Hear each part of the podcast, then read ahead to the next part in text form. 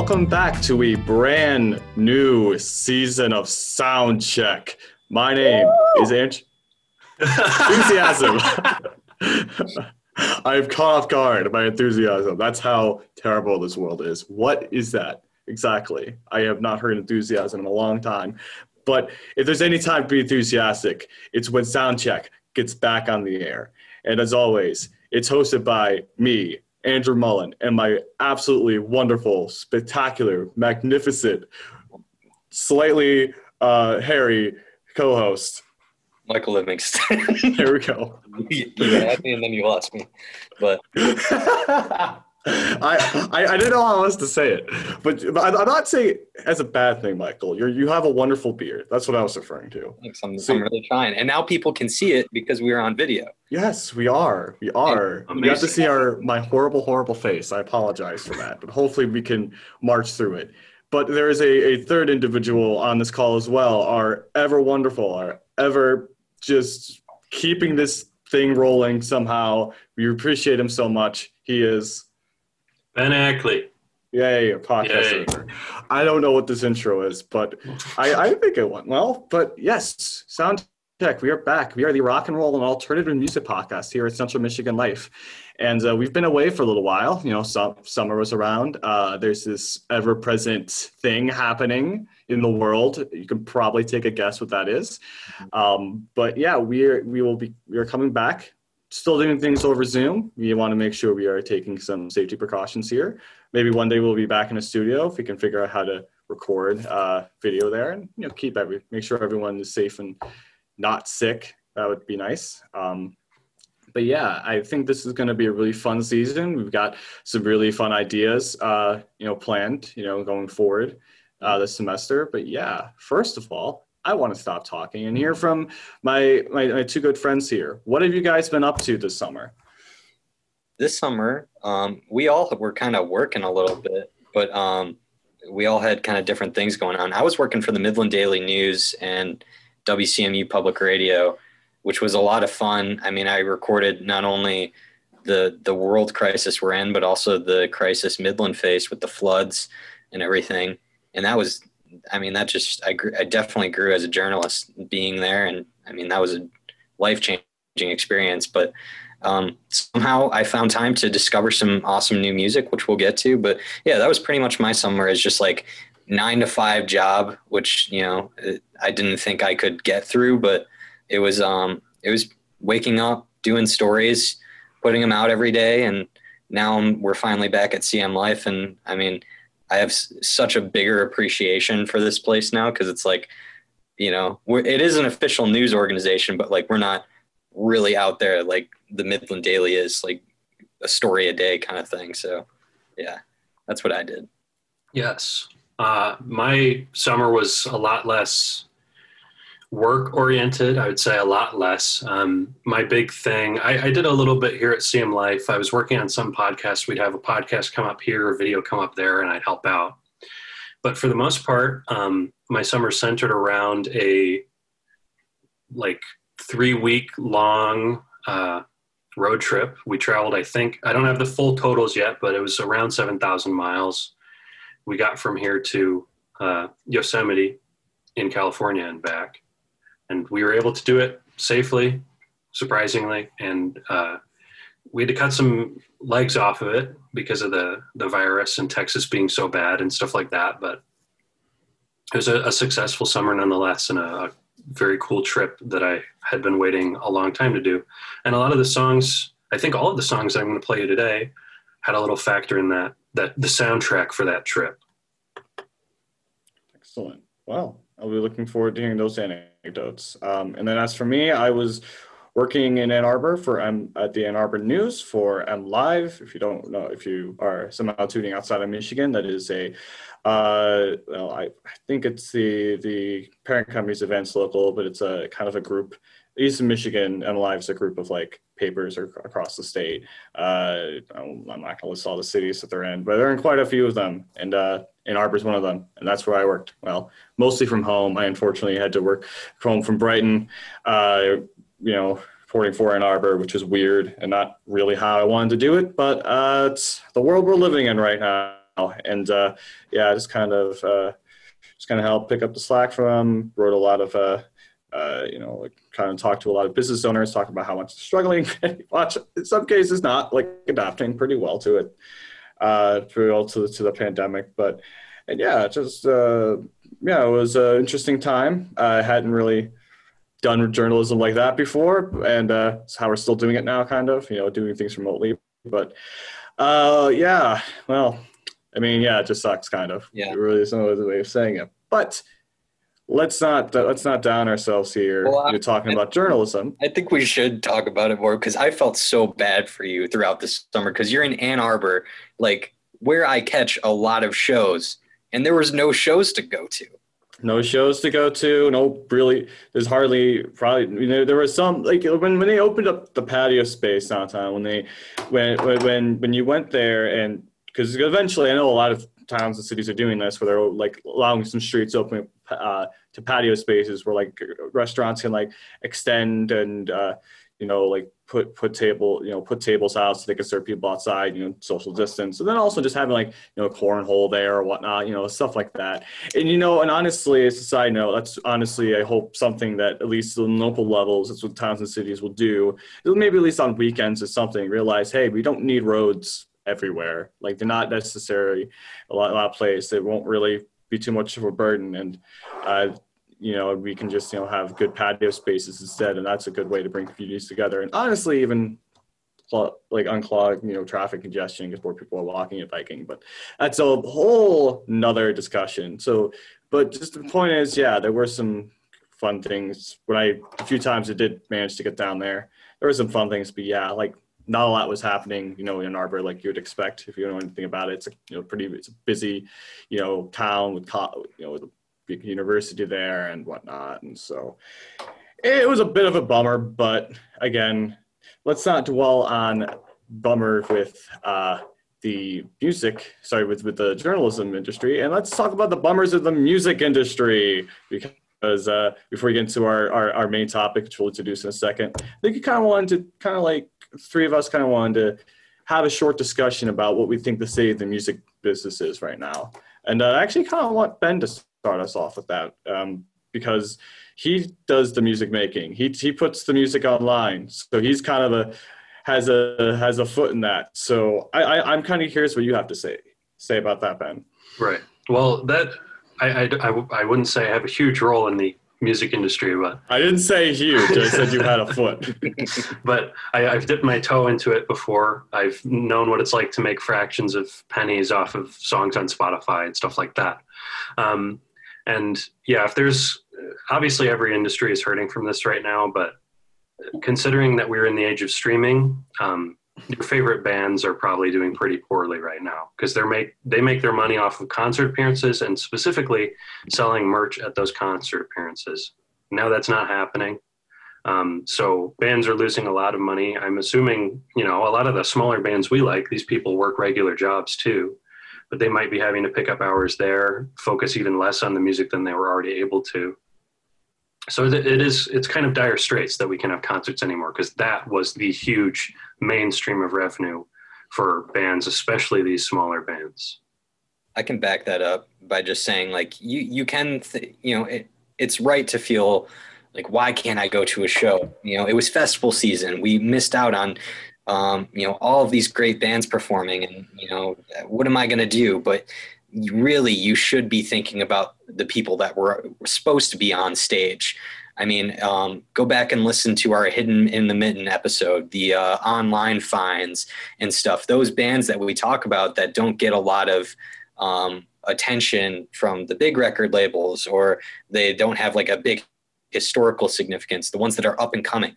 those not a big following in general. Yeah, those artists are in jeopardy. Their their art is in jeopardy. The ability to make a living off of it is in jeopardy um, because of this virus. And um, getting rid of live performances and um, that face to face interaction with your favorite band up on stage, um, that is a whole part of the umbrella of music that is missing and and here's the rain falling through right and um you know i hope for the sake of anybody who makes and records music um that this is going to be changed as soon as possible. I mean, um, obviously that depends on us, um, how strong our government is, et cetera, et cetera. But like, um, yeah, this is this is something that's facing us as a podcast, the performers, and you as a listener.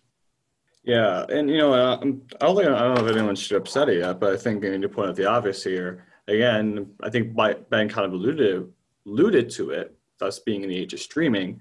Most artists, you know, like pretty much every artist makes most of the money through touring, through playing shows, you know, playing gigs, not through the music really making anymore. I mean, sure, vinyl sales are are kind are, are back up, although I don't know how they've been lately.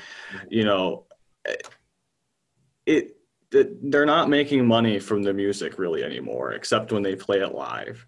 I mean, that that's just been the general rule. That's been the general understanding for the past, you know, ten years, how, or however many, pretty much since you know iTunes came around and piracy became a thing. It, you know, it, it's it's like, it, yeah, for even for yeah, forget you know having you know, streaming or you know you know online you know digital purchases. Yeah, piracy is still a thing, and you know we, we can debate you know the merits of that, like how, how ethical that is all day long. The point is, it's still there. People are still going to do it.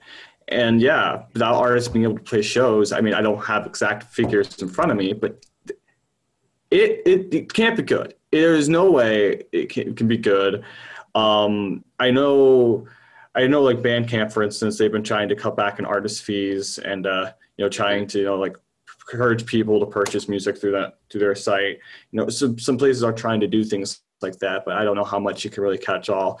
I'd be really interested to see if, you know, I don't know if anyone would be able to calculate like how much money, you know, artists lost during this time. How many bands broke up because of this because they, they can't like because they can't tour or and it's like like just like how those relationships fall apart or they can't make money it's like well and i have to make money somehow this music thing isn't going to cut it now yeah. and i like and would they want to pick it back up after this whole thing ends i don't know so it, it's a really sad state of affairs. I don't I don't know of virtual concerts. I don't like there's a lot of things virtually around us. I think that will catch on after this pandemic ends. Concerts, I'm not too sure about. Like I don't know how much to go to a couple. It's not the same, man.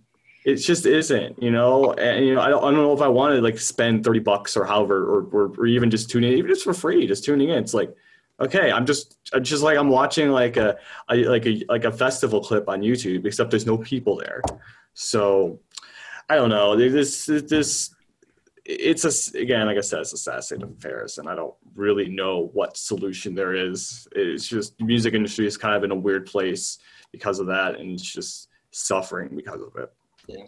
Just to avoid being preacher or anything if you were planning on starting that record collection or that CD collection or you know you were like what should i buy this person's music do it that now is the time to do it um, and you know I, I don't think we're going to spend every episode kind of addressing this and talking about it even though we should no. but like you that's something you should be thinking about and it's something you mm-hmm. should act on now's the chance um, take that unemployment money and go and go on your favorite record store's uh, website and just order a shit ton because uh, I, God knows they need it. All of those artists.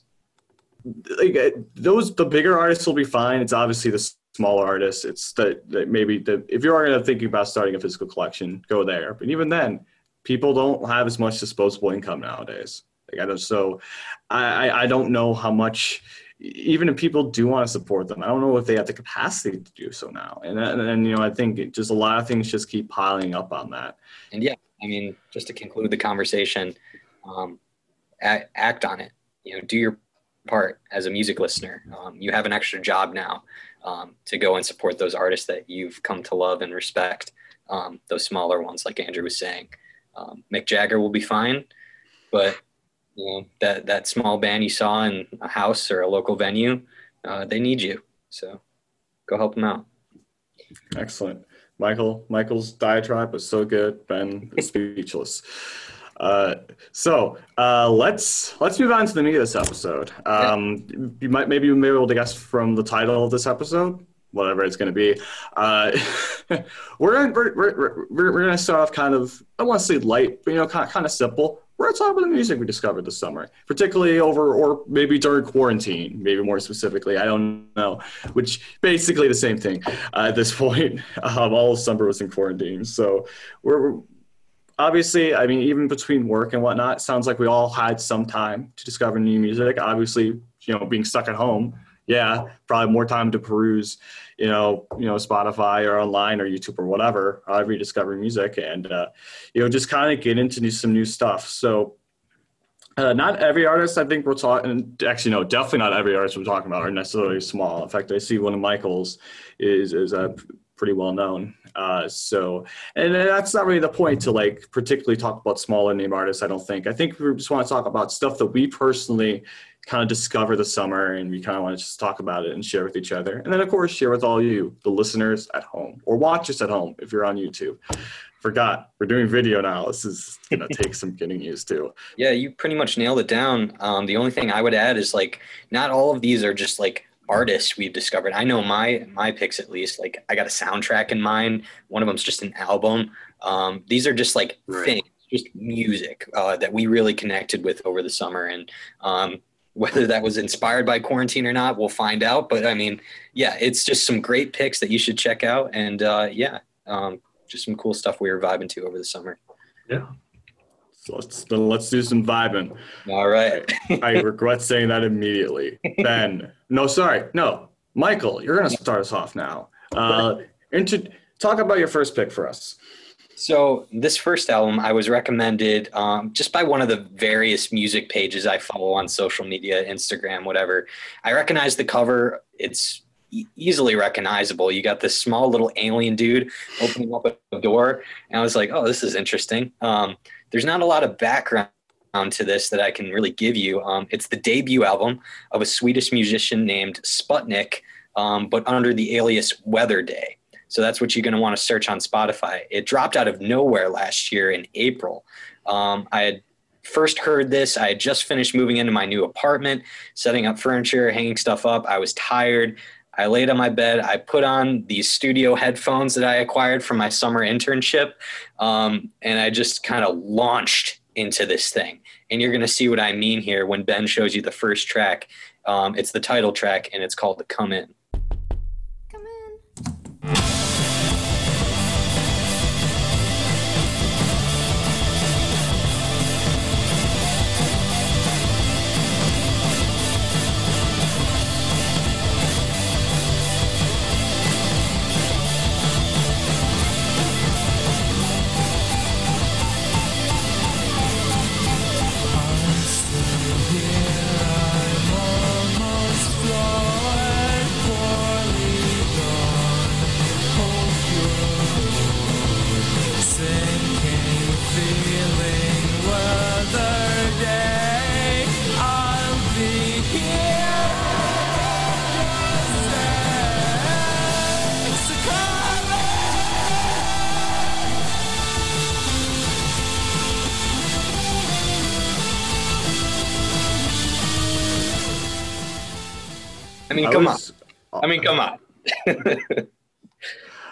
I was awkwardly bobbing my head up and down because I wasn't sure if this part was going to be on video or not. So I'm like, I have to do something. Yeah. yeah.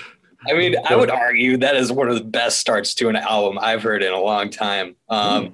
I mean, and it's able to keep up that emotion, um, like as you keep going through the album, um, and it breaks down at the 2:30 mark. Um, you got songs like that follow it up that kind of Mio Min Mio is the next track. Kind of trudges along. Um, you know, you get introduced some math rock elements later on. Um, there's uh, some beautiful piano ballads, some strings on it. I mean, this album has everything I want, really. It breaks genre barriers, intrigues you with the lyrical content, shatters you with the instrumentals. Um, it excites you, it depresses you. Um, I can see some fair criticism coming in that I think you guys will probably bring up in the production. Um, because, yeah, the production is shoddy, but I honestly cannot listen to it or imagine it sounding any other way. Um, and yeah, I would recommend anybody check this out. You're going to see my picks kind of descend into um, least accessible, the most accessible. But I'd say if you're a fan of just like really loud, abrasive, um, you know, uh, emo noise or um, some even if you're a fan of like the early Dinosaur Jr. records. I mean, that's what I was getting when I first heard this um, with the doubled vocals. Like I can kind of hear um, that very first Dino record in there, um, the loud guitars, and then you know you get these beautiful instrumentals that you wouldn't expect in there too. So um, definitely give this album a listen. But I want to know what you guys think because this one I think came out of nowhere. I showed it to Andrew earlier in the summer when we met up, but um, right. Yeah, in, in, the in the car ride back from uh, Ann Arbor. So, I mean, now that you guys have given it a full listen, what do you think?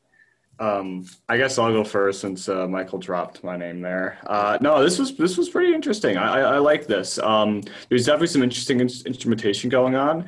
I don't know why. I was getting some. Uh, this was reminding me a lot of a band that we've talked in the show before. What they called Loomer. They're a, a band. Yes, it's a shoegaze from Brazil. Um, uh, I, I, love them. I think they're great, and um, I think they they also, especially on some of their earlier work, have a lot of shoddy production. Um, although I think that's part of their charm. Uh, and you know they're very noisy. Uh, you know, have, have, a lot of elements of you know you know just like early Dino and like you know just some classic shoegaze to them as well. And I was definitely getting some of that vibes definitely getting that some them from too, especially with those really buzzy guitar tone that they gave, which I really liked. Uh, as you allude to, Michael, yeah, I did have some issues with the production, and I didn't hear as much with this one. Maybe it was just with other songs I heard.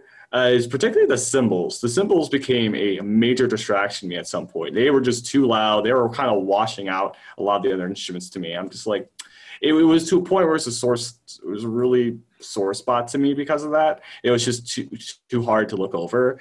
Uh, I would really like a rematch. Like I know it probably just came out, but I already want like kind of remastering this because I did like what I he- heard, but you know those cymbals again kind of got in the way at times. So, um, but no, I mean this this is this is a really strong pick. Um, I you, I kind of forgot that you had showed me this before, um, but now, now, now remembering it, yeah, this is this is some strong stuff, and I'd be interested to see where they would go going forward if they would kind of you know iron out some of the kinks they have. Yeah. Um, I will go next, as I'm the only person who hasn't talked about it. Um, I so I listened to this at Michael's place while uh, watching a like atrocious, like mid two thousands shark movie. Yeah. So that is on in the background. I have my headphones on and I'm listening to this album, and it's just like consistently blowing me away.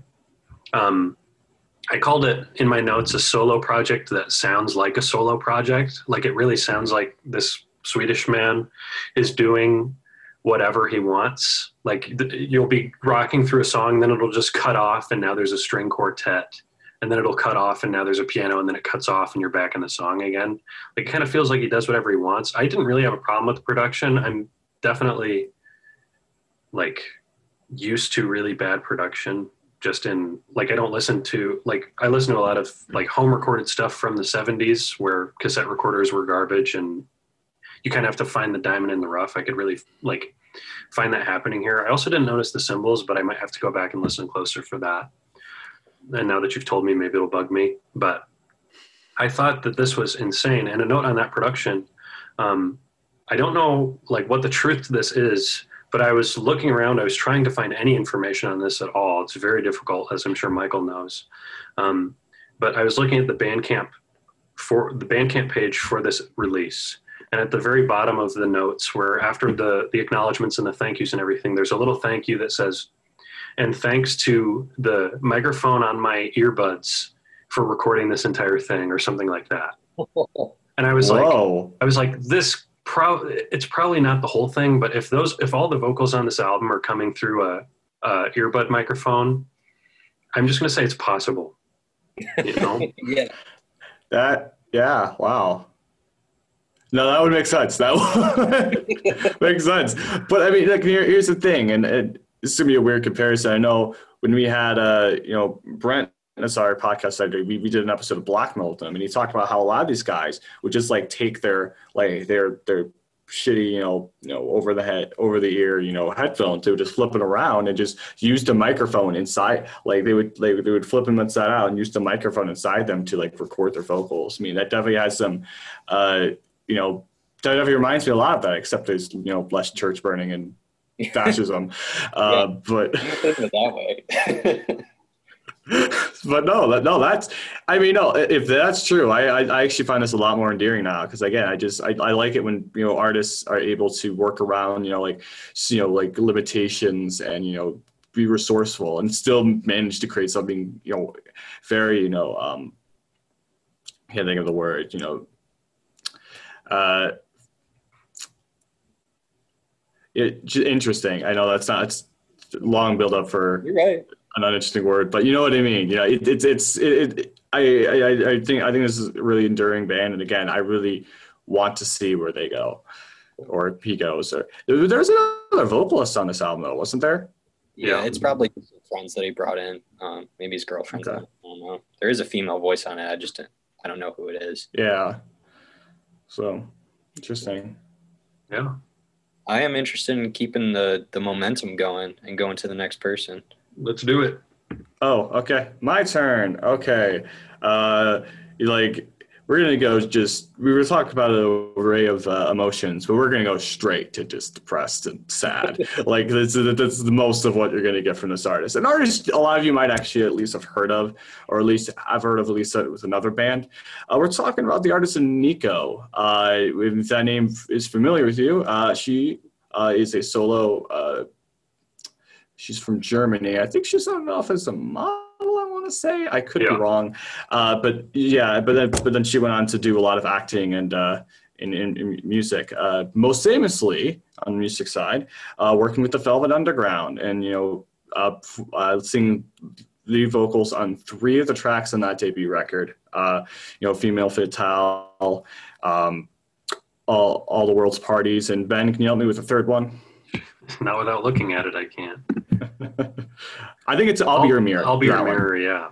Thank you. So yeah, she she's most notable for doing that, but uh, you know anyone in the know, she also did a lot of. She also has a pretty decent array of solo work that she did. Uh, if I her first solo album was called Chelsea Girl, and it's. I don't. I really don't know that one very much. Uh, that, that was one she didn't write. She did a lot of covers on that one. Right. She didn't write a lot of the songs. She didn't write any of the Uh, songs on that. No, uh, I know she like I know Lou Reed actually helped to contributed to that, um, to that record. But after I think she started hanging out and I think dating Jim Morrison for a little while, he convinced her, "Hey, you should write your own music," and she did. Uh, starting off with the Marble Index, uh, De- and then Desert Shore, then The End, which I had, which is primarily the records I had you to sample here. 'Cause I don't think either one of you were familiar with her work. Either was I until like around the start of this whole thing. And I'll be honest, the reason I started listening to her because yeah, this this this quarantine pandemic sucks, and I was not in the brightest spots in, in you know my life at the start of this. And you know, I heard you know like okay, she she how like you know just just dark and you know atmospheric this was. And it's like I, I need I need some of that. So I, I listened to like the Marble Index, you know, just all like I kind of like turned all the lights off in my room, so I just kind of listened to the Marble Index and just kind of let it wash over me. And this is some powerful stuff. She like and not necessarily lyrically. Again, she has a thick accent. I don't know what she's saying half the time, but you know, just the way she delivers her vocals and just the way that you know, like just the instruments uh, just wash over her. Uh, sorry, wash over you. Uh, she uses a Wikipedia. Help me. Um, Harmonium. Harmonium, thank you. Uh, yes, that's correct. Uh, you know, and that's primarily what she uses in her in her music, and it's just pretty much that. It's pretty stripped down, pretty bare, but yet still full of just. She has a presence about her. Is the best way I can put it. Like when a lot of people don't like her way of approaching music, and I kind of can see why. I can see a lot of people listening to this and going, I don't know what's happening right now. What is the point of this?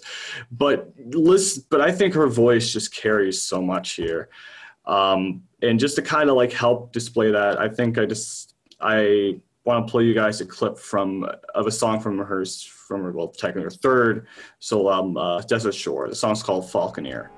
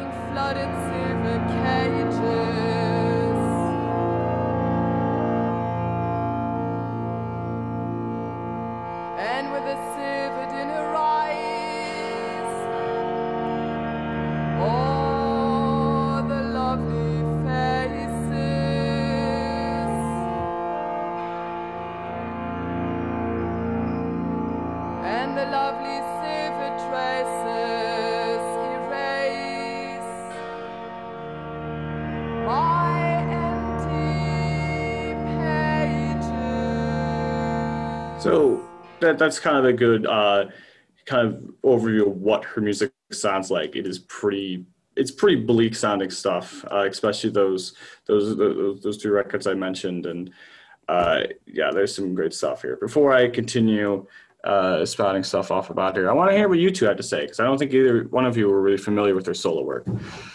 I don't know if you had me in mind when you chose this, Andrew, but I mean, this hit the spot for me, definitely. And I think you probably were going to expect that. I mean, when it comes to putting you in this state of um, not exactly depression, I wouldn't call it that. And I was just talking with someone the other day saying, you know, it's really hard to find some music that kind of just confuses you almost. And that's, Mhm. that's what I get with Nico sometimes is, you know, I'll listen to it and I'm in a state of confusion, in a state of like, where am I? What am I doing? And it kind of makes you kind of leave your body for a second almost and kind of see the world from a different perspective.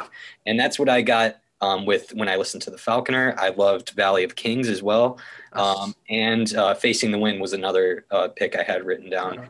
But um, yeah, I mean this this hit right right for me, right right where it needs to. And um, yeah, uh, how did you get into this again, Andrew? Because did someone introduce this to you, or did you go from the Velvet Underground to Nico? Like, how So- did you, I, again, I, I really, I really don't have much of a reason. I, I know I've heard a lot of people talk about the Marble Index, which is again the first record she pretty much wrote by herself. And I know Fantano had mentioned it before and talked about how much he liked it. And you know, I've heard how, how groundbreaking she was because that's something else I should mention.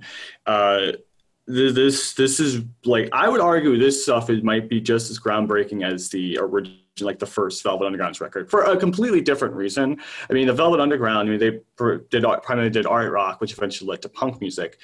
What she was doing with this sound is eventually what led to post punk and goth music and you know all, all that stuff. You know, you can definitely see. You know, I, I don't know for sure, but you can definitely see how you know bands like you know Joy Division or Siouxsie and the Banshees might have drawn from this. So, uh, you know, all that. And again, plus, I just wasn't in the best. You know, it was, it was, this, is, this has just kind of been depressing, this whole thing. Yeah. So, some, and that's kind of like how I like to listen to music sometimes. I just wanted to match my mood. And so, all that kind of led me to really just dive, finally diving into her soul stuff. And it's so weird because I, I don't know. I, I, I, outside maybe like the first two albums, I don't know much of the Velvet Underground, and I don't really know much of Lou Reed's solo stuff either. Yet somehow I have now become like this is one of my just musical obsessions right now. So uh, I, I actually wasn't sure how you're going to think about this, Michael. I wasn't sure. I either thought you would really like this or be just completely bored and just like don't not understanding this at all. But I'm really glad you liked it. Uh, ben, I was even less sure about you though how you'd feel about this. So I want to hear what you have to say. I honestly, I found this stuff hard to listen to, not because I didn't like it, but because I really want, like, I'm going to go back after this episode and sit down and be like, okay, Marble Index, bring it to me, because I'm there with Michael. Like, there is, I listen to a lot of music and I go really far out on a lot of stuff, and it's hard for me to find something that like can break me out of my shell or, or break me, uh, break my brain. And this was, you know, I was hearing like okay, so I hear a classical influence. I hear like a little bit of English folk, especially on the Marble Index, but it's mostly like, you know, drawing from that European classical and just turning it on his head. And it's It's very avant-garde. medieval sounding at times. Yeah, medieval. That that's in my notes right here. Is is there's a medieval element to it, like very old English folk, um, and there's uh, one of the members of the of the Velvet Underground, John Cale, is the guy that produced her first her first Yes. three legitimate solo albums. Mhm. His influence looms pretty large on these. So does Jim Morrison's lyrically. I think she was doing a lot of like trips out into the desert with Jim at this time, where they'd go and get high on a multitude of things, and that's kind of how that was a part of her writing process for this. Yeah. Um, my my if I had an issue, which I really don't know because I haven't listened to all these records, was it was getting a little samey for me. Like Yeah. go, going through all this, it, it really feels like one big piece. Yeah. And then that might have just been me. Like it just because again, I, I I can like I said, I for listeners at home, I kind of gave them a sample of what to listen to. So I, I kind of pick and this and like this kind of like the stuff you just heard with the Falconer. That's the kind of stuff that I was really drawn to. So Right. that might have been my fault. I apologize, Ben. But No. uh, I, I'm gl- I, I'm so, I'm really glad you like this. Um, I caught uh, just a couple more things. Um, you know, she mentioned Jim Morrison. Actually, the the, uh, the third album, The End, that one might sound familiar, familiar, familiar to a lot of music fans, because of course that's the name of a very famous Doors song. And uh, that album came out in 1974. It featured the two guitarists from Roxy Music, uh, uh, Brian Eno, and I forget the other guy's name, but uh, that was inspired like obviously 1974 that's pretty that wasn't too far away from jim morrison's death. She was i probably was very affected by it. And so yeah she not only named the album after that but she performed a cover of that for cover version of that song on here. And to be quite honest and this is going to shock a lot of people i think i like nico's version's better. I think it's it's not as long and drawn out as the original doors version is. Uh, i think it provides a lot more atmosphere and again her voice is just just has so much presence there so I really recommend everyone go checking out that album. Uh, and yeah, she uh, also had a weird death. She died like in a cycling accident in like the late 80s. Yeah. I think she, she was in Spain. I think she was going out like I don't know where she was in Spain, but she was going to like it- riding her bike into town. I think to get some weed or something, and she Mhm. got like hit by a car. Uh, she's a way to go. Also, I should point out uh, this is definitely an artist where you have to practice separating you know, the artist from the music because she was also, from many accounts, a hella racist. She was just uh, people use the term Nazi-esque with her. Like she, Mm. she was a blonde, born shortly after World War II ended in Germany. I'm not going to say that that had anything to do with it, but you know, the the uh, when people say she had Aryan tendencies at times, well, mm, you know, you can make you can kind of not hard to extrapolate. So, as I, I say that as transparency, so you know what you're going into. She was not a good person for many accounts. Just, but just listen to the music. Just listen to the music is just fantastic, and that's that's pretty much all I have to say about her. I think. Um, do you do you have anything else you want to say about Nico? That was it for me. Thank you for that disclaimer to put in there because it, yeah, it is a good exercise to you know separate the art from the artist, and it, it, it's always a muscle you want to uh, practice. But yeah, Yeah. otherwise, great music. Like you listening to the Smiths, Michael. oh yes, yeah, that'll be brought up. That's the point. You know what? It was just weird because first the first like the first like when I when I got back to campus, the first thing I did was like handed these guys some like records that I didn't want, and I I found like this old Smiths album that I just didn't. I mean, I'm not I'm not Mr. Whatever. Like, I I I kind of shit on them, but uh, I'm really whatever on them. I don't really care care about them. But I gave I, I was kind I was kind of just lightly making fun of Michael for liking Smiths because well Morrissey's a racist dick, but you know, then I remembered, oh yeah, I like Nico now, so I really can't say anything about it. So, oh, Jesus.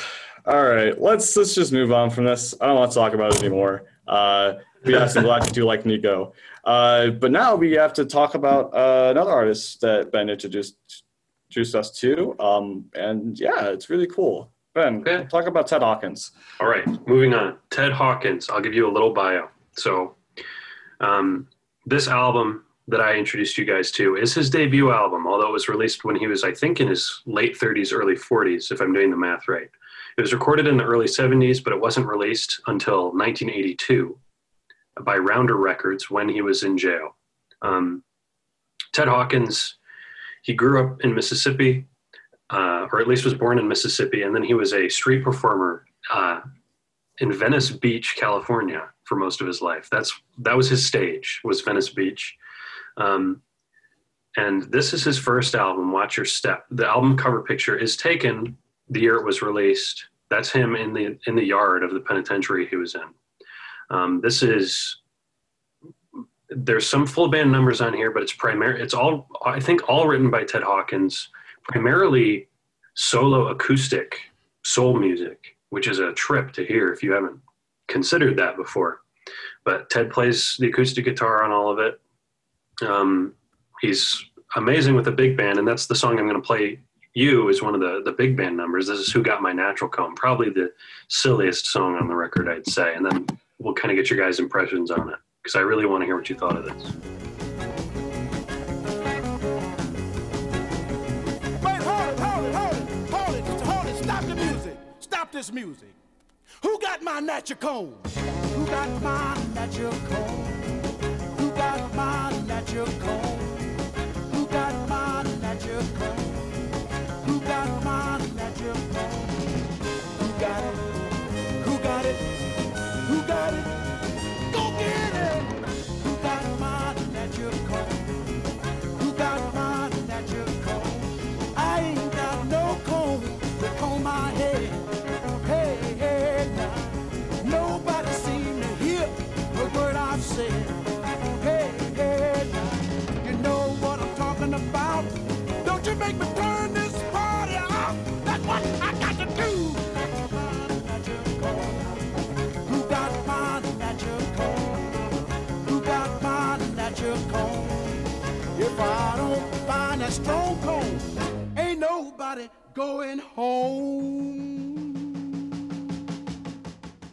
You think?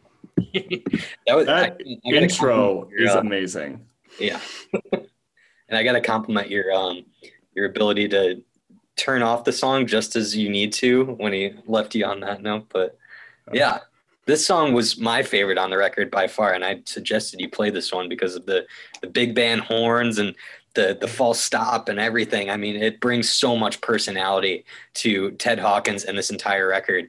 And I mean, that that's kind of the um you know the different one you're going to find in this because a lot of these songs are really heartfelt. And you know like ben was saying the acoustic soul i mean if singers like ted hawkins or you know andrew even brought it up this has a lot of screaming jay hawkins vibes. If those people like that don't get you moving like i don't know what's wrong with your soul but like listening to this entire album like doing chores in my kitchen was just like it made the entire endeavor really fun um, just because like this guy has got vocal cords on him. He is screaming all over this whole thing, and it's just a pleasure to listen to, honestly. And um, instrumentals are great too, some good guitar playing, but um, I mean, I'm, I haven't listened to a record with this much personality on it in a very long time. Uh, yeah, I quite like this as well. Um, you know, and you know, and you played a great example of the big band stuff, and I think the big band stuff is really, really interesting. But I, I'm actually a little more interested about the the just the stripped down acoustic stuff. You know, I know a lot of people know I, I when done right and not boring, and this was certainly not boring. I I'm really gravitated toward that stuff, and I think what really drew to me this is just just just this wonderful blend of soul, blues, and folk music. I think that's primarily what I'm hearing. There's maybe a dash of country here and there, but I mean, you know, the, I mean, I'm drawn the same reason why I'm kind of drawn to like the early work of the J. Geils bands because they also combine a lot of those sounds together. Maybe with a, be a bit of a bayou. Uh, you know tone to it as well. Uh, so I really like it when bands kind of combine those sounds, and uh, and the fact he was able to do that so expertly with just acoustic, just an acoustic guitar, I think says a lot to his to his musical talents. Um, lyrics were the only thing I was kind of down on. I mean, they did get a little awkward at times. I don't want to. I don't know what he meant by some of them. I don't want to say straight up sexist lyrics. I, I I don't know what he meant by them, but I was getting inching a little toward towards that, but. Th- th- that that wasn't really most of the record. I, I I I just I thought this was just had so much like Michael said, personality, so emotion. You know, I think this guy felt so earnest and genuine, and um, yeah, and and and just and I and just between the you know doing the little research that I did and the and the bio that Ben gave at the start, I think it makes this guy all the more interesting. And uh, yeah, um, surprised there isn't a biopic about his life yet. So we should, someone should get on that. To that point, um, two things on Ted Hawkins. First of all, his widow, um, rest in peace, Ted Hawkins, uh, sold the movie rights to his life. So there may one day be a biopic on Ted Hawkins. And what I really want to hammer home with Ted Hawkins that you probably got from that, and that you'll get from basically every song on this record, is there are a handful of artists I can think of. Um, probably Screaming Jay Hawkins is a good example. Ted Hawkins. Uh, I think Jonathan Richman is a really good example too, especially in like his earlier power poppy kind of stuff. there are some artists that sing like they're so happy or so moved by the music that they can't stay on microphone. And Ted Hawkins is like that. Ted Hawkins sings like his head is going to explode if he doesn't. Like he just has to get it out. And he has so much power behind his voice, even on the acoustic numbers. Um, and it is really like, of, I think my three records for me are all very like moving emotionally and have been since I found them. But this one is just, you know, the love songs are sweet as saccharine and beautiful. The the energetic songs are over the top and so full of energy. I really think that if you're a person who likes music in general, I think you can find something here that you're going to like. Was that? I think it's Michael's turn again. Uh, we're back to Michael. Back around. Um, I mean, I I mentioned this next pick um, in an episode from last season. Um, I may have put it put it as a recommendation. Um, I don't really remember. I definitely mentioned it in passing, but um, this summer I got into the Flaming Lips just more and more and more. Um, and they've always kind of been there for me. Um, my dad is a huge fan. Their song "She Don't Use Jelly" was on my first MP3 player, um, but it wasn't like I said. It wasn't until this summer where I really dived in. And these guys have been around forever. Um, the debut here it is came out in '86, and they were kind of lumped into that late '80s college rock alternative scene um, but they always were too weird to be lumped into like one subgenre or section. Um, they were on Restless Records until the 19 or the 90s, uh, where they actually got into Warner. um, apparently, the studio executives kept asking them to make an accessible record. Ben told me this, and uh, then they just got weirder and weirder and weirder over time. Um, no, it wasn't you. It was, it was my roommate Brody who told me this. Yeah. And almost everything I've heard is terrific. I've I've heard all the classics by this point. I, I listened to uh, the Soft Bulletin and of course the debut. But the one I wanted to bring on the show was of course Yoshimi Battles the Pink Robots. That's their classic. That's their magnum opus. And um, yeah, Ben's gonna play you the title track of that.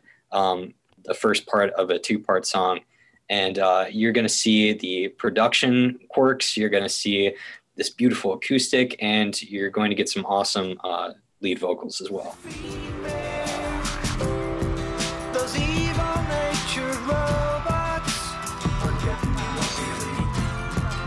Programmed to destroy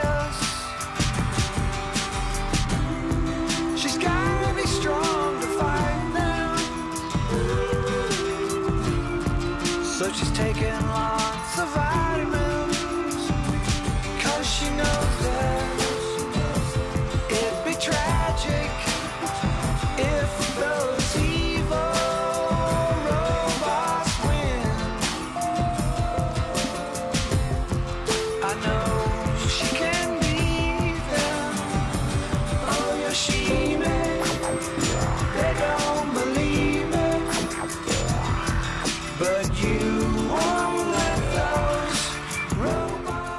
I apologize, Ben. I think I was actually going to have you play "Do You Realize," but I mean, this song is just as great. Um, you should listen to that one as well. Do you realize that's later in the album? But these guys are just wonderfully weird. Um, they've collaborated with so many weird names. Miley Cyrus and Kesha are a couple examples. Um, yeah, and Wait, uh, did, oh, and sorry, did did they didn't they cover Sergeant Pepper's the whole album with Miley Cyrus? Wasn't that the collaboration? I, no, it was Miley Cyrus and her Dead Pets was the album name. I don't know if that was another thing. Oh, they, they've done that too. yeah, they did. Yeah, with a bunch Yeah. of different artists. hmm Okay. Well, yeah, that, that that's pretty interesting. Well, yeah, um, I love these guys, and I've been just as I fell into the rabbit hole over the summer, and um, I just love how the the production is iconic. Um, uh, Mark Coyne's uh, vocals are incredible, and the guitar work is um, just fantastic. Like simple chords, very simple chords. I mean, these are songs you can teach yourself in a half hour, but um, the way they work it into the song is is just always blows me away. And um, Yoshimi battles the Pink Robots. Like I said, is the magnum opus album, but I would recommend going and listening to the Soft Bulletin and any of their classics that came out in the late '80s and early '90s, uh, along with all the great other bands that we've mentioned on this show before. But uh, let's start with Ben because I showed you guys uh, these guys to you before, but uh, what did you think now listening to the whole album? And then we'll go to Andrew. Um, I have a little familiarity with the the Flaming Lips. Like I, I'm more familiar with a handful of the early stuff, um, but this is where you know I, I was I I'd heard of this album. I heard it was good, but I hadn't gotten into it. Yeah, this guy's voice is top notch. I love his voice. I really love the songwriting. Like they have the weird edge, but they're putting it towards a concept album, which concept albums are kind of what got me into music. Like The Who's Quadrophenia was one of my first favorite albums, stuff like that. Um, something I did want to mention, sort of usual unsung heroes of albums. I wanted to talk about the rhythm section on this album because you're getting bass, but you're getting lots of like keyboard bass, like lots of synth bass, and the drum sounds. I guess I don't know if it was programmed drums or real drums or programmed bass or real bass, but the drums and bass on this album are awesome. Like the rhythm sections, I was getting kind of a Beck vibe, like from some of Beck's more bleep bloop electronic stuff. Um, there's the, sort of a, a funkiness to it. There's kind of a cinematic nature to this album too, which I was really surprised by. Like I hadn't had a concept album really paint a picture for me in a long time. This one does. Um, but yeah, it's it's fantastic. And there are songs in here that really work in the context of the album. There are songs in here that you can pull out and just listen to. It's kind of the perfect storm for when it comes to a concept album. And it, it got me even more interested in the Flaming Lips than I already was. So I want to make a quick correction. It's not uh, Mark Coyne that did that. It's his brother Wayne, who kind of yeah, I was gonna say that the band. Uh, sorry about that, but anyway, go ahead. Yeah, um, I, will say I know even less about the Flaming Lips than Ben does. I, I mean, I really, apart from maybe like listening to a clip or two, I really kind of avoided these guys for no real reason. I, I remember hearing some like I don't. I, I swear, when I was first getting into music, I remember like people making fun of them. Maybe it was because of the whole Miley Cyrus stuff, and I felt like I just kind of wanted to avoid them. Maybe that was. I was probably a mistake. It was definitely a mistake on my part. Um, outside of that, I mean, yeah, I really didn't know much of the music. I know that they played here a couple times actually in Mount Pleasant before. Uh, there's a uh, we have a local venue here called Rubbles, and used to be called Tom's Foolery. Um, and they they brought a bunch of bands like Black Flag and Soul Asylum and. Uh, uh, the Dead Milkmen and whatnot. Just a lot, lot, of you know pretty notable names from like you know 80s punk and uh, alternative college rock and whatnot. Flaming lips as well. I, I, don't know they played at least two shows maybe even three i don't remember. But they did like whole like uh you know like light shows. Like i've seen like photos. There's a bunch of like just washed out photos and it looks, it look really cool. It's been interesting to see these guys back in the day and just such a small because it was a very small crowd at bar. That would have been interesting um, but yeah, I, I, I think one of the big reasons that I kind of avoided them for so long because they have they have one of those catalogs I like to say, and those catalogs meaning, oh my god, they've been around forever. They put out like a thousand albums. I don't know where to begin, especially with this band since I know they've changed their sound a ton of times. So, uh, but I got to say, I really did like this one. Um, I really should kind of pay attention to the concept of this more. I wasn't too familiar. Again, I wasn't familiar with this, so I didn't know there was a concept behind this. But yeah, the, the song you just played was great. Um, I think in the summertime, no, it's summertime. In the summertime's a not a good song, but it's summertime is a good song, and uh, I yeah I, I, I really enjoy I really enjoyed like you like I, I think Ben said it best when he said it sounded cinematic. I think that's a great way of putting it. Uh, love love the production on this. I think it, it, everything just don't know I don't know. Again, I don't have much to say on it because again, I really didn't. Uh, I don't know much of the concept, but this is, you know, this is a really strong pick, Michael. And I, if you could help me, or either of you, I don't know. Yeah, I'd, I'd like to explore these guys further. Um, I don't. Again, I still know where to go because I know that again they've just changed sounds so many times. All right. Well, I would be happy to. I'm glad you guys uh, found this one notable for sure. I mean, uh, anything that sounds like when you put like a rock band in Neo Tokyo, I mean, I don't know. I just I wanted that concept to be in every music I, or all the music I listen to. So anyway, uh, we'll just keep uh, trucking forward if we want to go to our next pick. Yeah, so these next guys are definitely a discovery. Like you know, Mind One, like the Shoreling, those two. Again, not to say that it wasn't necessarily the purpose of this episode was to show like tiny, you know, really small artists, but uh, yeah, this one definitely is a discovery and a small artist. They have 84 monthly listeners on Spotify currently, and uh, all their songs have less than a thousand a month, except for I think one. Yeah, uh, let's and it'd be great if we can increase that because this band uh, called the Batshit Crazies, all one word.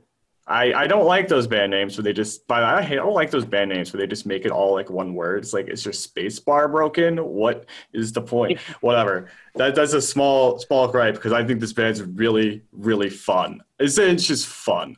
Like I, I I just loved I loved this band. I don't remember how I came across them. I think my my girl I, I think I was searching for like a band called like the Bats or something. I think probably because my girlfriend loves bats, like the animal.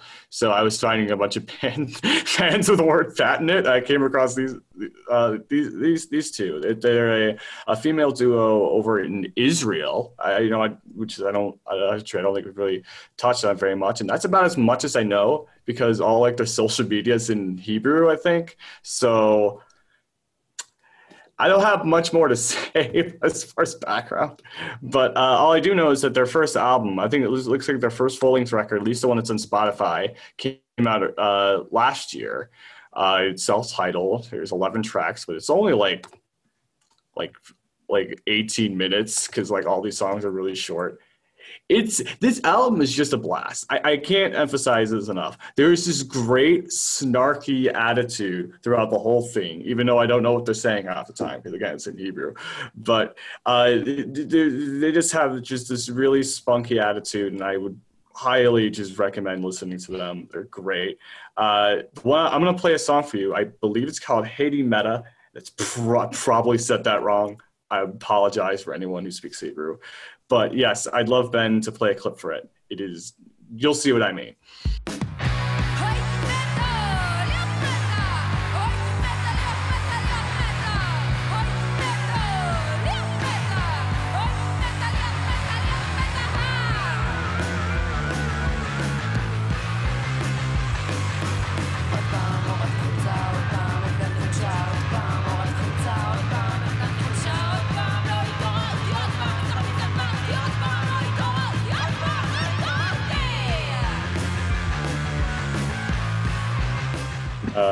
A little punky, a little indie, all fun. I'm, I'm gonna stop saying the word fun. You guys start talking. I don't want to talk anymore.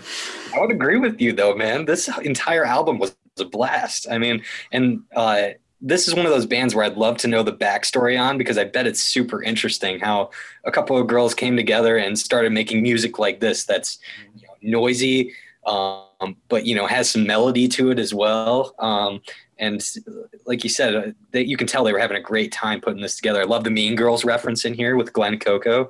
Um, but oh, I didn't catch that. yeah, man, that's a Mean Girl. oh, great! And that song was one of my favorites too, uh, and and the one you played as well. Um, Friend Trend was also good. That one really trudged yeah. along, which I, I found some solace in that. But yeah, I, I fell in love with this right away. I mean, it was it's it's different than anything you brought before because I I see the name Batshit Crazies and I'm like, oh, okay, it's another punk band. You know, all all these picks were good, but like, um, it was I thought it was like okay, like it, it maybe it'll sound something like Andrew's put together before, but no, this this kind of like stood out right away. And it was kind of like oh this is there's something different about this. And you know i i don't want to point to maybe it's their place of origin or something like that but i mean they're putting something together here that uh, i've never heard before at least from a, a punk genre uh, umbrella. So i really appreciate that. Well hopefully we'll be hearing more from them moving forward anything else out or just this album? Um, I again, I don't know. I, I think I've seen maybe a heard like a couple other things that like other songs like on their Facebook page. Like you could, they're on Bandcamp. You could find them. I didn't see anything else on Bandcamp. You might be able to find a couple other things from Facebook. Again, I, I had to look through Google Translate, so I don't, I don't know how much of any of this is accurate. I think they might have said they have some new stuff coming out. Uh, pretty they've in, in recent posts. I don't know for sure because again, it, it's Google Translate. But yeah, I, I, again, I wish I had more. I really did. I wish, really wish I had more info on on, on these two, but I, I don't. I just don't because again, I mean they're pretty small or uh, from another part of the you know the world. So um, I, I just I just don't I just don't have the info. But uh, yes, I'm sure I will put some recommendations in if they ever come out with new stuff uh, in, in future episodes. Um, yeah, but that's all I have to say about about this band. So I am going to continue two trends that Michael has set up for this episode with his first two artists. The first being a solo artist working under an assumed name that sounds like a band name, and the second being bringing up an artist that we've brought up before on a previous episode. I've talked about David Berman's final project, Purple Mountains, before on here. I recommended one of the singles from this album. I'm going to talk about it again. And Purple Mountains, much like Weatherday, is just the name for a man, not a band. So Purple Mountains is a self-titled album that came out last year. It's the final album by David Berman, who before this went by uh, the pseudonym Silver Jews, as that was sort of like a, a turnstile of band members, kind of just whoever of his friends he wanted to record with, and him. He was the mainstay. He was the mainstay of this as well. This could have been a project like that. We will never know. Um, this is a pretty mid-tempo album. It's a pretty dark album as well. Um, it focuses on uh, David Berman lost his mother. There's a song about that. There's uh, his struggles with depression. His crumbling marital relationship is a very big part of this album. Um, this album, well, there's there's there's some more with it, but I think I'll get into it. Um, this is one of the other singles from the album, I think maybe, or this might be an album cut, but this is a song called Storyline Fever.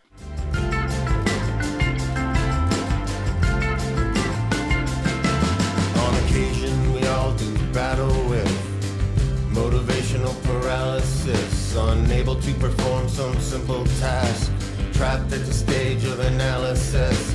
Thoughts of the shortness of life may beget bouts of shortness of breath in your chest, doubts about the worth of a night you got left. Crowding out all but fear and regret. You got storyline fever, storyline flu. It's filtering how everything looks to you. Don't you reckon it's affecting your attitude? Storyline fever got its hooks in you.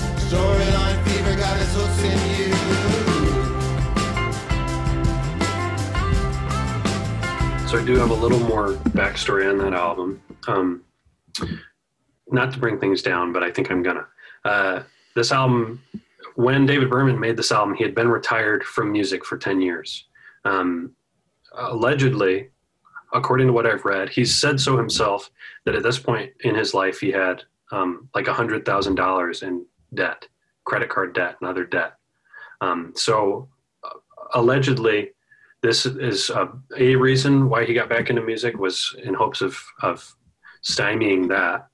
Um, this came out in July of 2019, so like a, little over a year ago now, to near perfect reviews, and um, like a, a, a little over a year ago now, about five weeks after that album came out, David Berman was found. Uh, he had hanged himself in his New York apartment.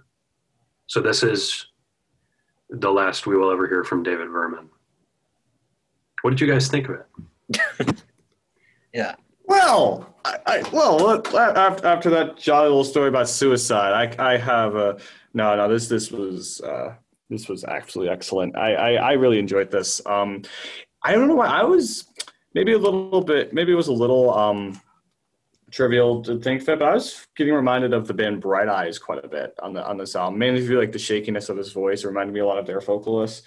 Um, you know, it's definitely I mean, but definitely focused a little more on the folkier side of things rather um, than. I mean, Bright Eyes already has a little bit of quite a bit of folk in their influences, but you know, a little folkier than what they are, a little more subdued um, than what they are. And I, I know I, I especially with that backstory about like that the state it was in, I think it definitely adds a lot to to the lyrics and whatnot on this on this record. Um, you know, Storyline Fever is probably, I mean, also probably a highlight for me. I think that I love the licks on that um, yeah, this is this was uh, great, and obviously, and it's fortunate, you know, the, the, the backstory behind that as well, and what happened shortly after. So, uh, yeah, I don't because of that, I don't really know what else to say.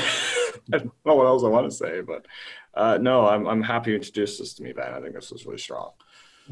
Yeah, I can I can pretty much emulate everything you just said, but also add that Silver Jews is one of those bands that I dabble in. Um, I by no means am a fan yet, or can consider myself a fan yet. Mostly because I have to be in a certain mood. Um, to kind of endure a lot of those mid-tempo songs and more just appreciate that lyricism that's at the forefront. I mean, um, I look at David Berman as a poet uh, before a musician, um, always have, and mm-hmm. Purple Mountains um, challenged that for me because I think on this one I got a lot of colorful instrumentation that I wouldn't get normally on a Silver Jews record.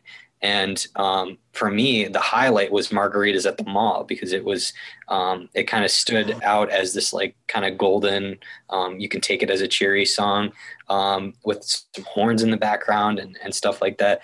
But um, Storyline Fever, I mean, you got to appreciate that guitar lick in there. Um, that's just so catchy. And you, you'll find that on a lot of his music as well.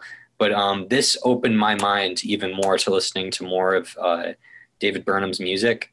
And uh, you can expect me going back and listening to this album again, as well as everything that Silver Jews put out, because now I feel like I got to fully commit to it after hearing, you know, the the black star of, of this man's career. Yeah, that that is what I was going to say. Is, is I like there's a there's a big part of me that that really values sort of final statements from artists, whether they knew where they were going to be their final statement or not.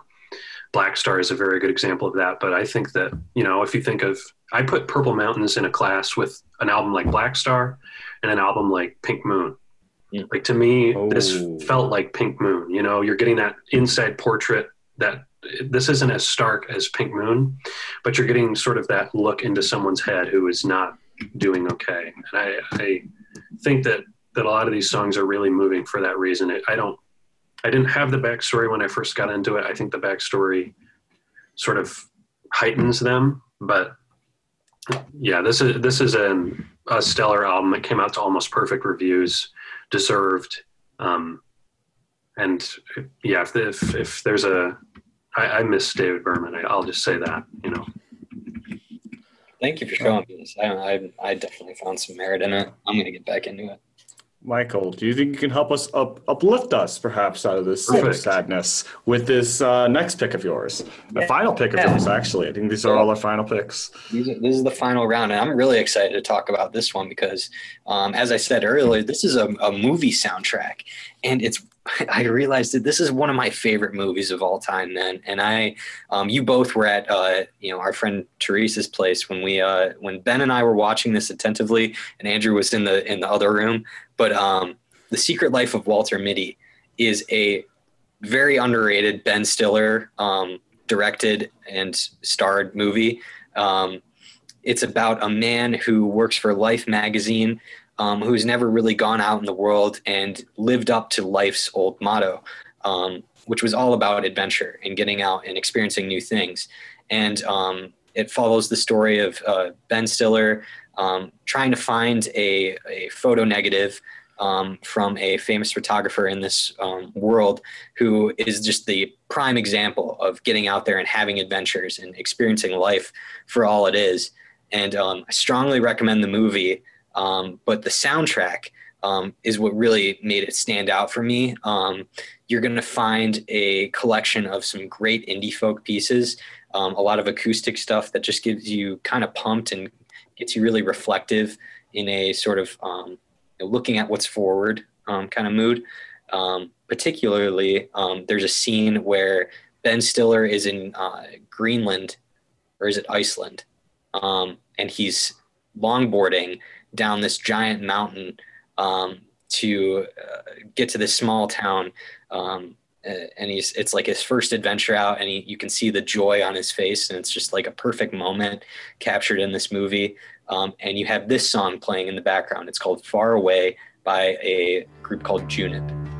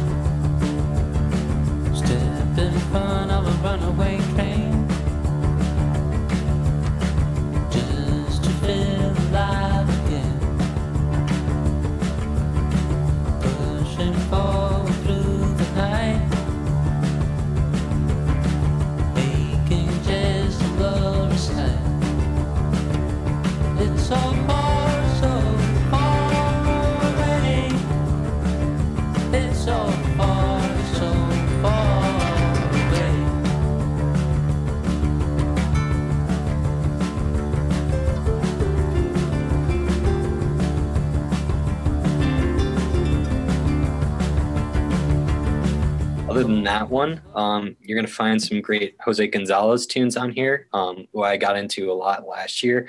Great indie folk singer. Um, he does a great cover of Number Nine Dream um, by John Lennon. Uh, amazing cover. Um, Jack Johnson is on here. You can remember him from Curious George soundtrack, of course. um, yeah, uh, Rogue Valley also has some a couple tunes on here. Um, sorry, one tune, and then you got Rogue Wave with a, another one, and then they also put um, David Bowie's Space Oddity uh, um, at the forefront in this movie. They play it in a certain scene. It wasn't on the soundtrack, but if you watch the movie, you'll get the context of that song. Uh, just another song about you know getting out there and um, kind of throwing caution to the wind and experiencing new things. But um, Ben saw the movie. So I want him to talk first, and then Andrew can give his impressions just hearing the soundtrack. Yes. All right. So before we knew each other, uh, since I saw this movie when I was, I don't know when it when it came out, probably pretty close to that. This has always been a, a movie near and dear to my heart. It hadn't been in my mind recently. I just hadn't really been thinking of it.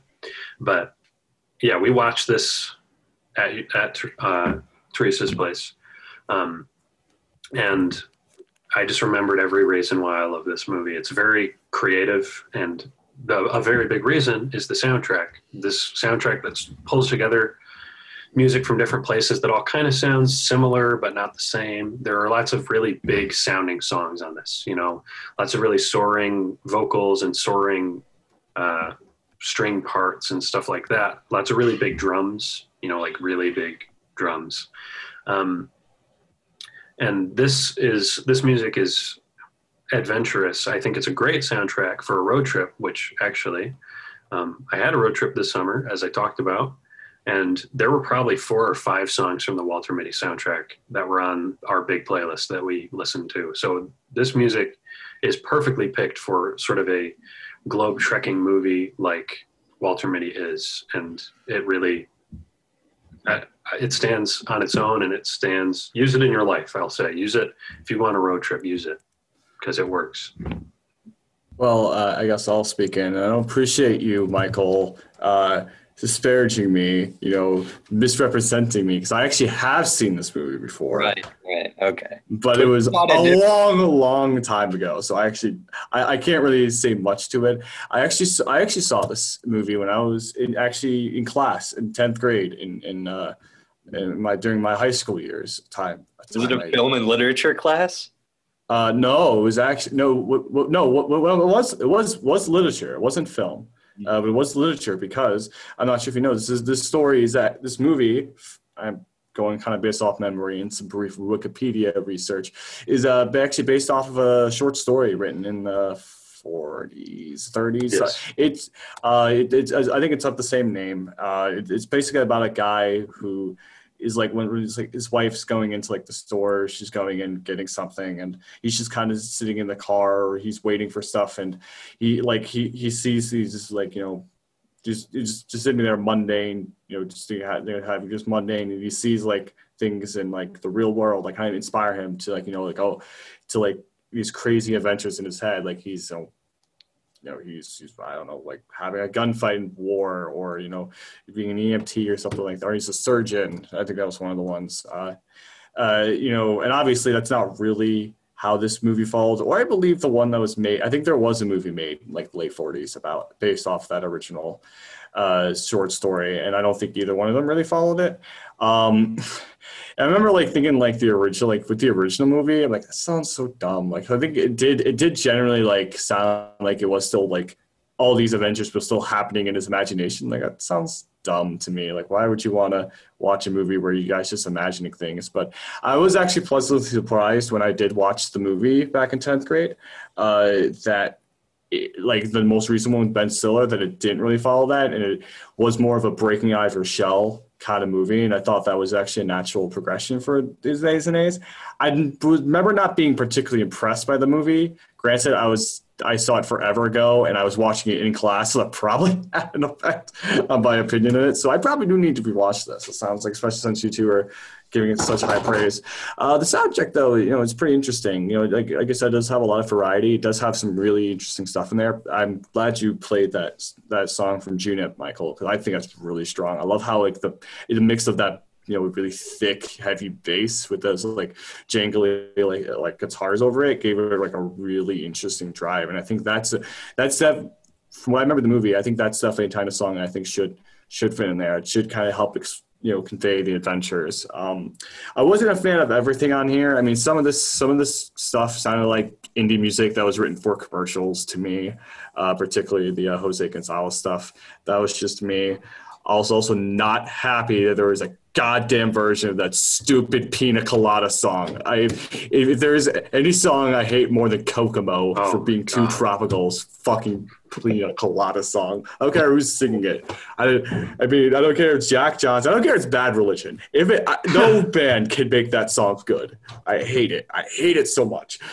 But uh, but no, I, I Space Odyssey is of course a classic, and you know, and there, there there is some I think strong stuff, and I think it does for the most part. I think convey what that movie was trying to tell. I think telling telling a story of adventure, telling a story of breaking free from one's like insecurities, one's you know like just you know you know I guess hermitness. I suppose I don't know. That's kind of like a, a characteristic I got from Ben Stiller in that movie. So no, I mean this is for for movie soundtracks. I think this is pretty strong.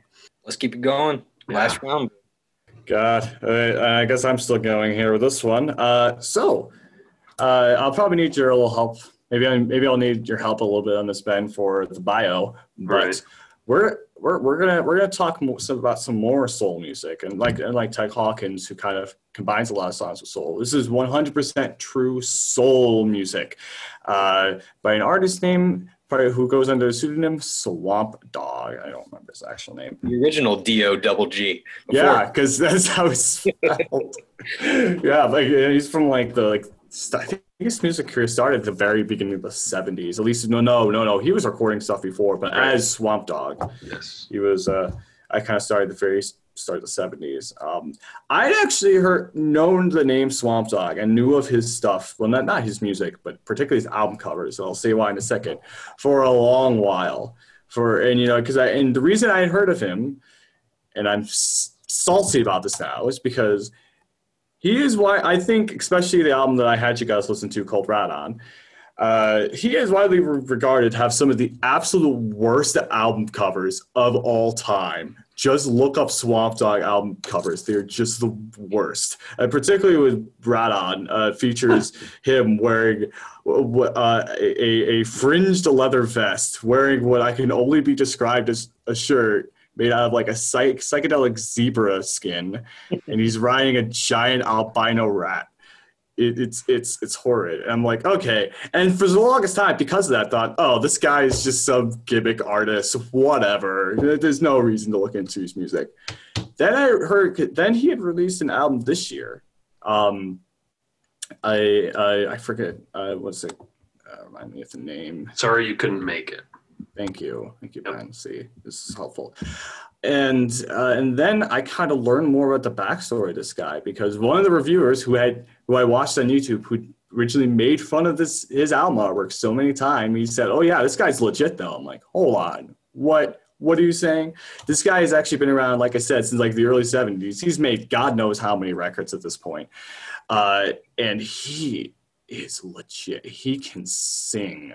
Oh my God, he's one of the best voices I've heard in a long time.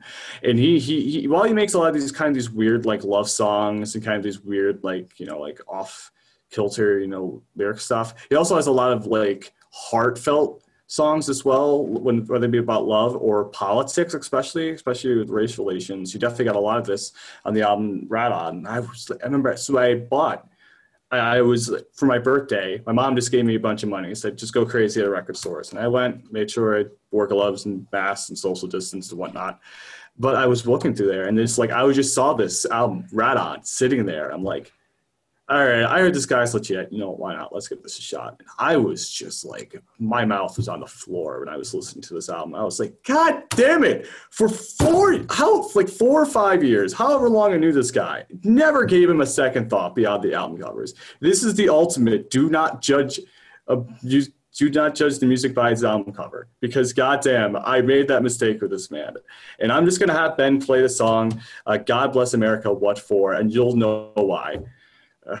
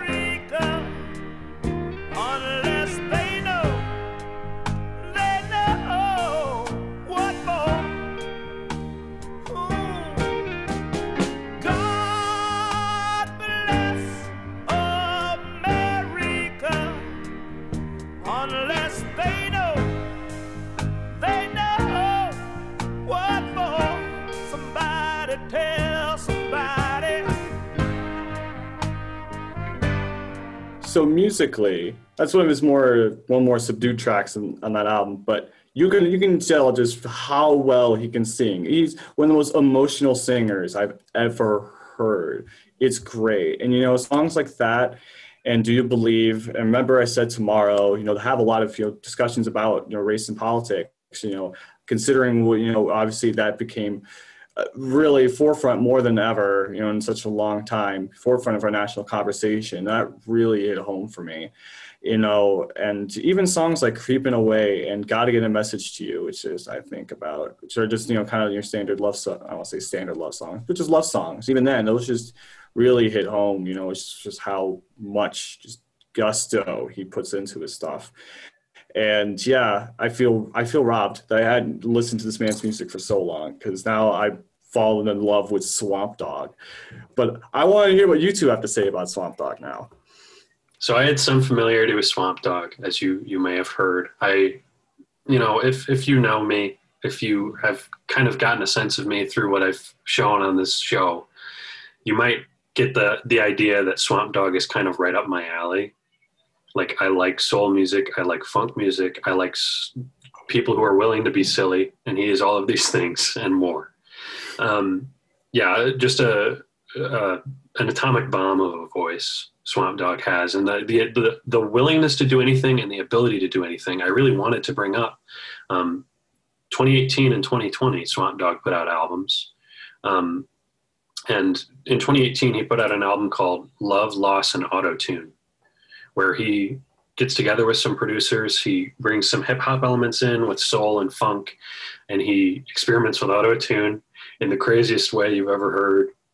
Um, and like uses it as an instrument. Like I am, an, I have become a guy who can respect auto tune when it's used properly. This is auto tune used. I don't even know if it's properly. It's he's he's pushing it to its absolute limit, and I really love it.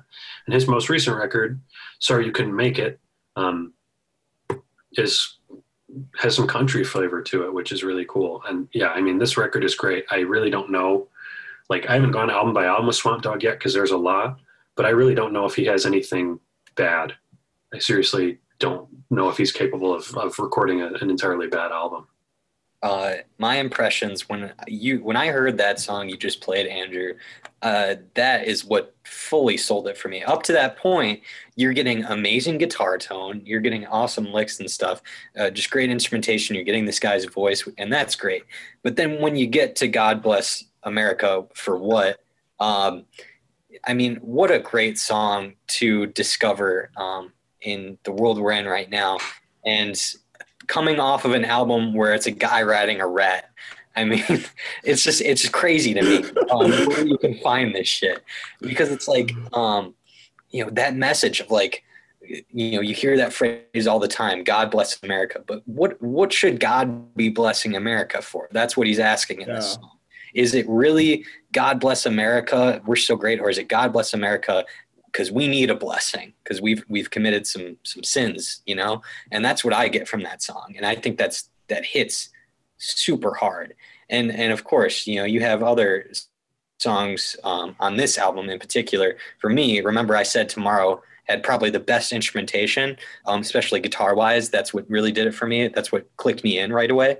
But um damn man if if his albums like i mean ben you just said like uh, this guy seems to like want to change his sound a lot um, I'm interested in listening to whatever this guy puts out because I, if it's as uh, groundbreaking and awesome as this album, um, I know I'm gonna like it.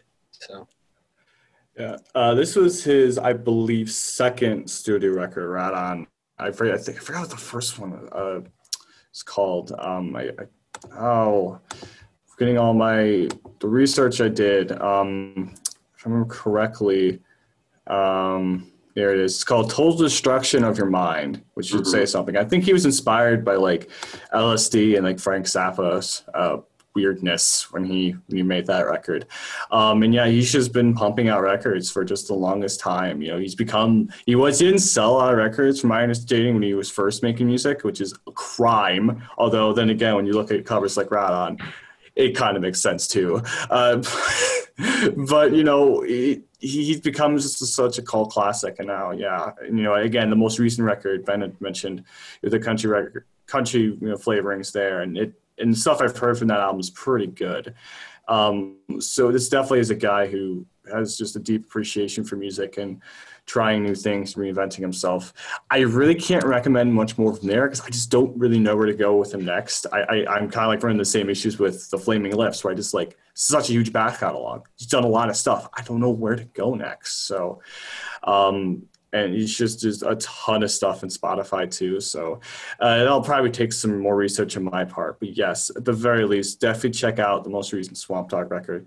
From, from my vantage point, check out this album. Don't don't just ignore ignore the album covers. By all God, please, and just focus on just just man's wonderful talents. And I'm really happy to also saw that as well. All right. You want to wrap it up? I got my last one. let's do it. Okay, we have we have another connection here. I must bring up. I mentioned that Swamp Dogg's most recent album is a country album. This guy I'm about to talk to you about is a country singer, which I feel like is rare for this show. Um, and he was featured on two songs on Swamp Dogg's 2020 album. Sorry you couldn't make it. This is the favorite songwriter or a favorite songwriter of people like Bob Dylan, Johnny Cash, Roger Waters, Kacey Musgraves. This guy's a three time Grammy winner, although you might have never heard his name before, but you probably heard one of his songs. Um, this is John Prine. He put his first album out in 1972. He put his last album out in 2018. Um, a country music artist, first and foremost, an amazing songwriter, probably even before that. This is from uh, his 1978 album, sort of a stripped down back to basics album called Bruised Orange. The song is called Sabu Visits the Twin Cities Alone, which I will explain um, right now. So, The Elephant Boy, Sabu the Elephant Boy, is a it's a series of movies from the 40s about this Indian kid who, you know, he rode on an elephant and he would kind of like uh, he had he had little adventures and stuff. This is a song about the actor that played that kid.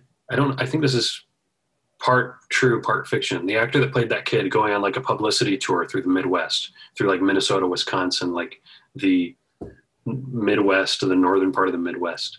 Um, it's it's a I think it's a touching song, and I'm just gonna play you a little snippet of it. The movie wasn't really doing so hot. Said the new producer to the old big shot. It's down on the edge of the great Midwest. Sabu must tour or forever rest.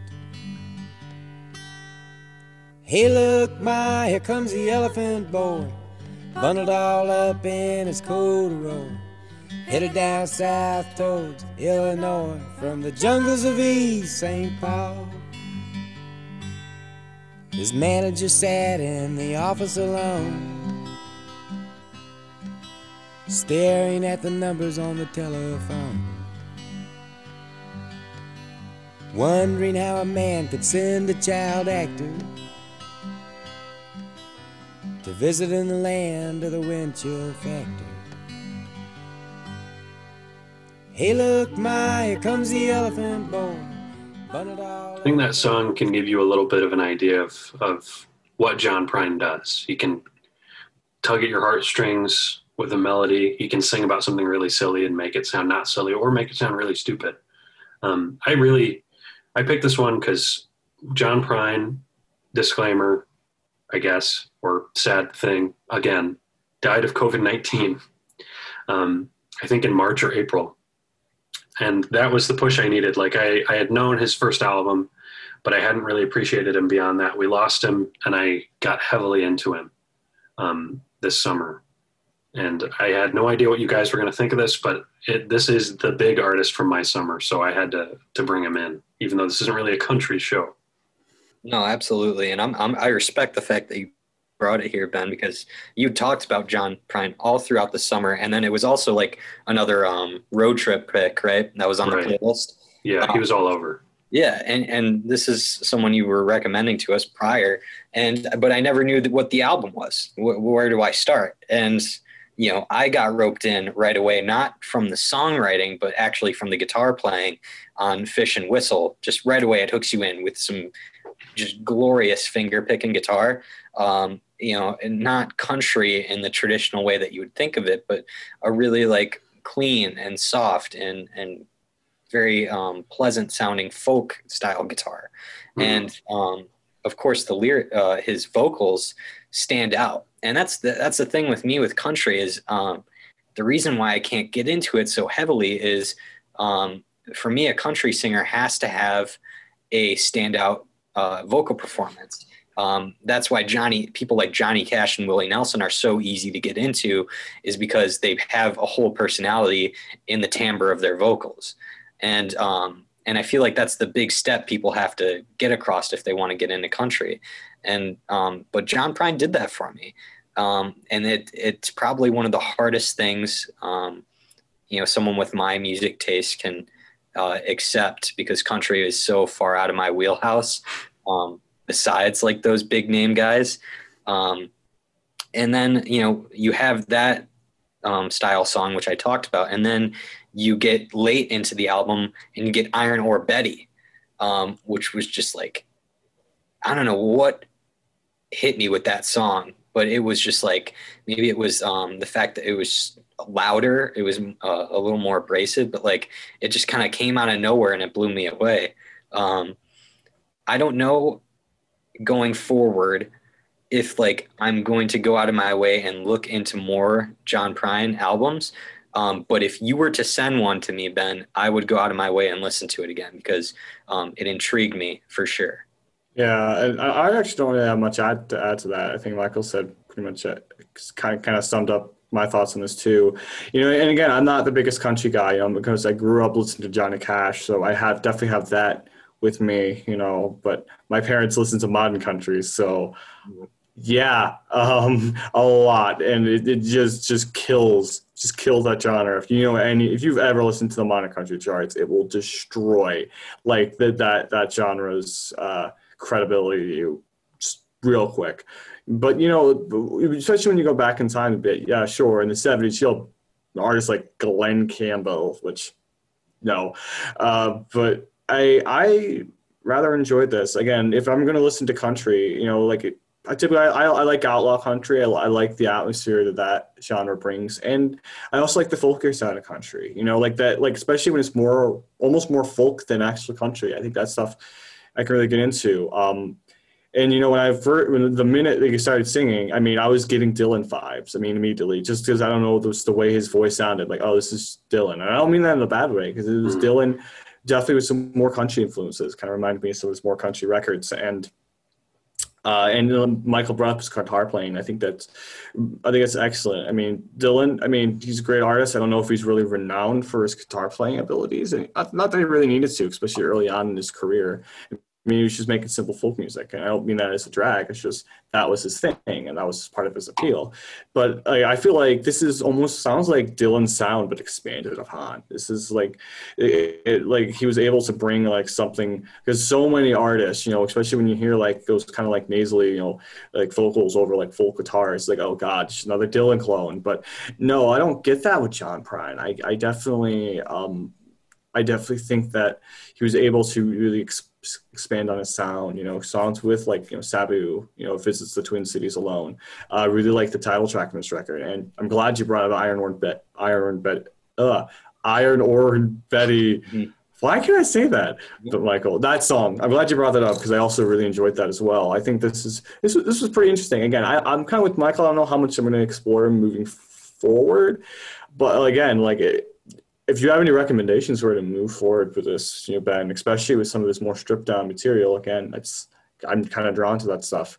Uh, I, I I would I would listen to it if I were to find this in a record store. This album, I, it was for a good price. I I buy it. I think this was this was pretty good. So I'm I'm glad you finally gave me a taste of John Prine because again, I really only knew him by name name only before Hmm. uh, listening to this record. You know, I think I will do just a little bit of a recommendation, just so people. I think people need to get into John Prine, especially now that he's gone. You know, I, I, he's a, a great artist, but um, I think 1991 he put out a, a an album, double LP called John Prine Live, and it's a collection of live recordings from his career up to that point. I think all from one night, but it's just him and an electric guitar. I think he's finger picking, or it's a plugged in acoustic. Um, telling stories about almost every song, playing a collection of songs from his entire career. And he was a live experience, just an, an amazing storyteller, one of those artists who whose ability as a storyteller would rival their ability as a musician. So if, if you want to try and get a little deeper into John Prine or really get an impression of who he was, you should listen to that John Prine live album. If you were to um, compare the the album that you gave us to any Dylan record, what would it be? Oh, um, off the very top of my head, probably, yeah. I mean, the country stuff is more similar, so maybe something like New Morning. But if you're thinking of something stripped down, I'd probably say Blood on the Tracks. Not tonally, but like the way that the music sounds. I'd say that there might be a similarity there. I will, I'm continuing to get into Bob Dylan slowly but surely. That episode is coming. Someday, Yeah, we got to, we got to do that as well.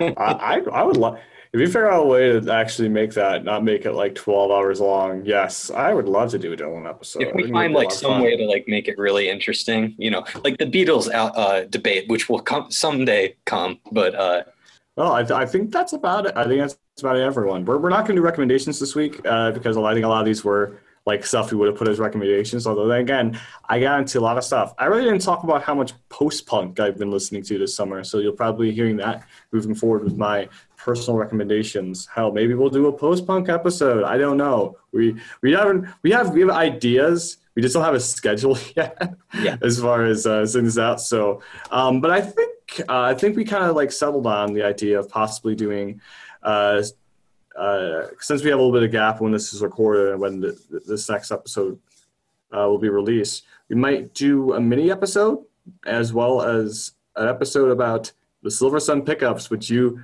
promised me, Michael, last last uh, that's happening. last semester. So uh, I think that's you can probably expect that uh, from us next year on Soundcheck. But uh, yeah, real quick before we move off though, Ben, what are these? Because I'm sitting in his office right now, and I'm seeing like these high like glossy res like. Uh, printouts of our, our last week's thumbnails. I forgot how good this Oh, is. Fucking, this is yes. probably the best one. For this the is probably the best one. Okay, for the listener, the watcher is, is seeing it on Andrew's screen. Um, at least some of it. I, I, Zoom is automatically cutting, so some of them they're not getting. But uh, for the listener, I've printed out five of our best album artworks, and I'm going to hang them in the the new newly minted podcast studio to someday grace us when we can finally record in a studio again. So um, just know that those will be Yeah. somewhere in the studio eventually when we're recording in a studio again. That's Yeah. a little behind the scenes for you. For sure. I'm excited for this season, boys. I think it's yeah, gonna man, me too. Also, can I say is th- this this picture still trips me the fuck out? and How well Dude, it looks Like- so similar. it looks. She looks. She like it fits. Like I'm, I'm showing right now for again the listeners. I'm showing uh, the thumbnail uh, for the Mac DeMarco episode where we photoshopped Michael's face onto uh, the Salad Days album, and it looks so sim. It like it's a seamless fit. Like it almost doesn't look like a Photoshop. I mean, Jesus Christ. That one was just pure luck. That one just worked so well. All right, guys. Well, hey, Yeah. for anybody listening, thank you. What do we usually say at the end of episodes? You've. It's been that long. You've forgotten our I'm closing joking. close out. I know what we say. What do we say, Say. boys? Good, Good Good night. night, Detroit. Almost had it that time. Damn it.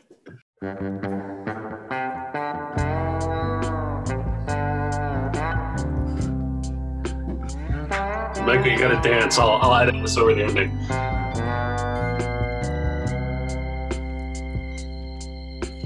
Please let me go. Everyone make noise so it'll cut to you. Again.